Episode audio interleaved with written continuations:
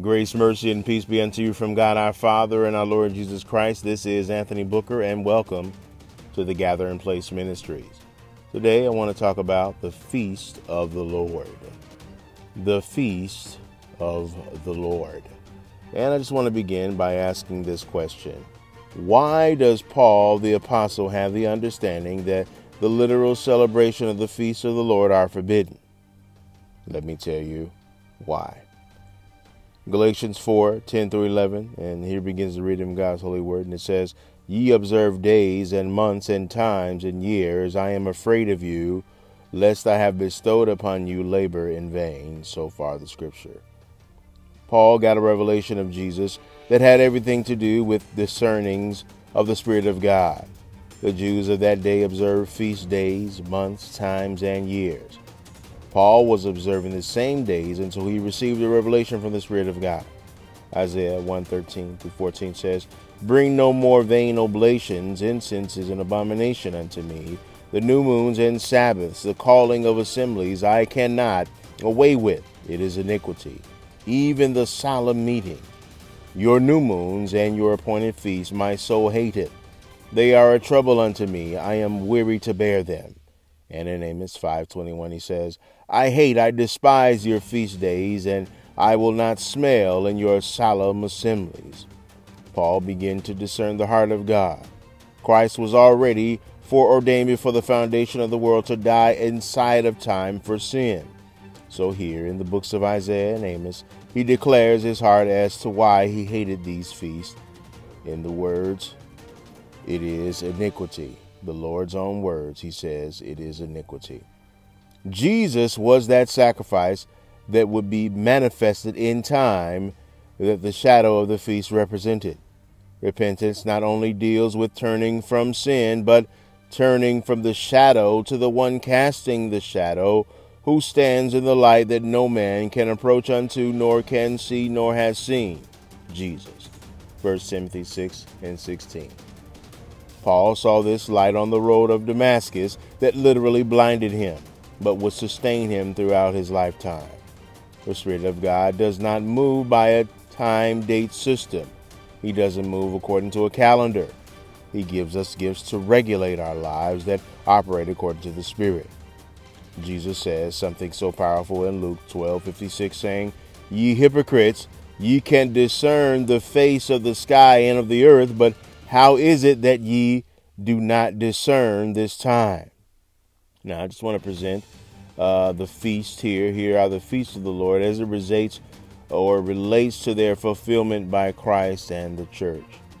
There were uh, three feasts that all the males of Israel were to appear before the Lord continually Passover, Pentecost, and Tabernacles.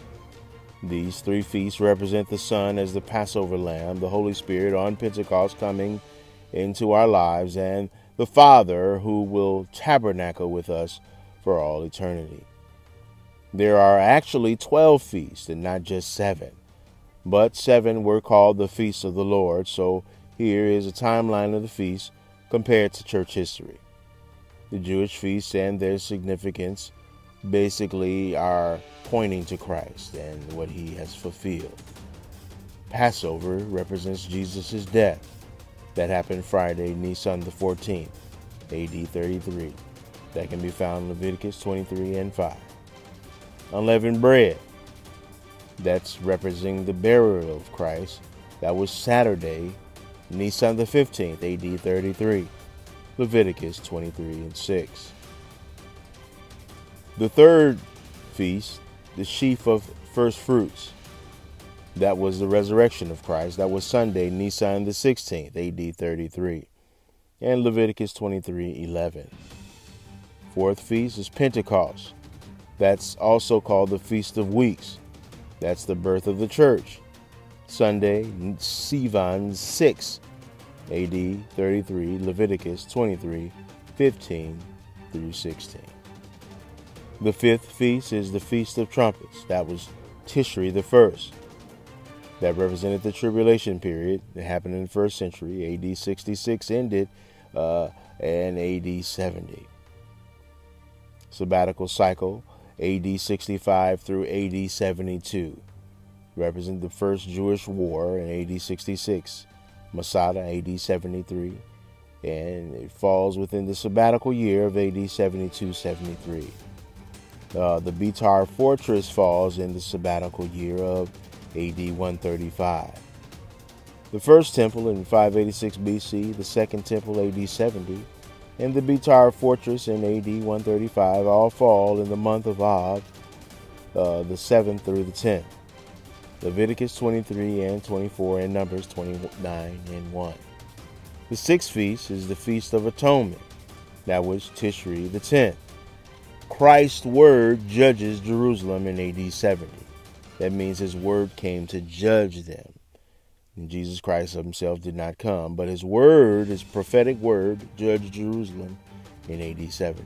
The way was open and souls under the altar enter into heaven. as in Revelation. Their bodies await the resurrection. That resurrection has not happened yet, and there was no resurrection in AD 70. The resurrection happens when Christ returns, which is still in the future. Leviticus 23 and 27. The seventh feast is the Feast of Tabernacles, Tishri the 15th, the thousand year reign of Christ in heavenly Jerusalem. The thousand years, which are symbolic for an extended period of time, basically represent us reigning with Christ. It would be a time of salvation for the Gentiles, the blindness of Israel from being or uh, believing in Christ, and the binding of Satan from deceiving the Gentiles and the promised reign of Christ on the throne of David in the heavenly Jerusalem. The heavenly Jerusalem comes down in the Spirit, but waits to be revealed when Christ returns. The parousia, his arrival, the arrival of Christ, comes after the millennium, and it lasts even until his coming, even now. Leviticus 23 and 34. The eighth feast, the year of release, Tishri the 15th through the 21st, the solemnity of the year in the Feast of Tabernacles. Deuteronomy 15, 1 through 9, and 31 and 10. In the sabbatical year, Tishri, 1947 and 48, was the birth of the nation of Israel in 1948. They were released to be a nation again. The ninth feast, the feast of the dedication, Kislev, the 25th, or Hanukkah, First and Second Maccabees, and John, uh, chapter 10, verse 22. Antiochus IV represented Gog and Magog. Also, Hitler represented Antiochus.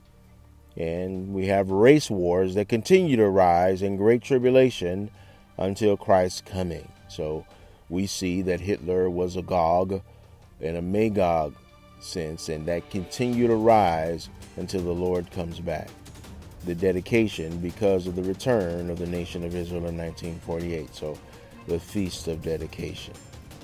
The 10th feast, uh, the Jubilee Trumpet, Tishri the 10th, the second coming of Jesus, our Messiah. The atonement, body, soul, spirit, unites with the new body in the resurrection. Leviticus 25, 8 through 11. The 11th feast, Feast of the Defeat of Nicanor, Adar the 13th, Satan is cast into the lake of fire. Esther 9:17, it's also called a great day of gladness. 1 Maccabees 7:39. The 12th feast is the feast of Purim. This is the last feast. Adar the 14th, feast of Mordecai, the coming judgment. Eternal joy with the Father and the Lamb, Jesus, the new heavens and the new earth revealed. Esther chapter 9 also. Now, Colossians 2 16 through 17 says, Let no man therefore judge you in meat or in drink or in respect of a holy day and of the new moon or of the Sabbath days, which are a shadow of things to come, but the body is of Christ. Now, the word respect means to be uh, have them in regard. So you don't have to worry about doing that. Why? Because Jesus fulfilled them. Know, we do pray that something was said that build your uh, faith and build your understanding in the Word of God. The Lord bless you and keep you. The Lord make his face shine upon you and be gracious unto you. The Lord lift up his countenance upon you and give you peace. Be blessed.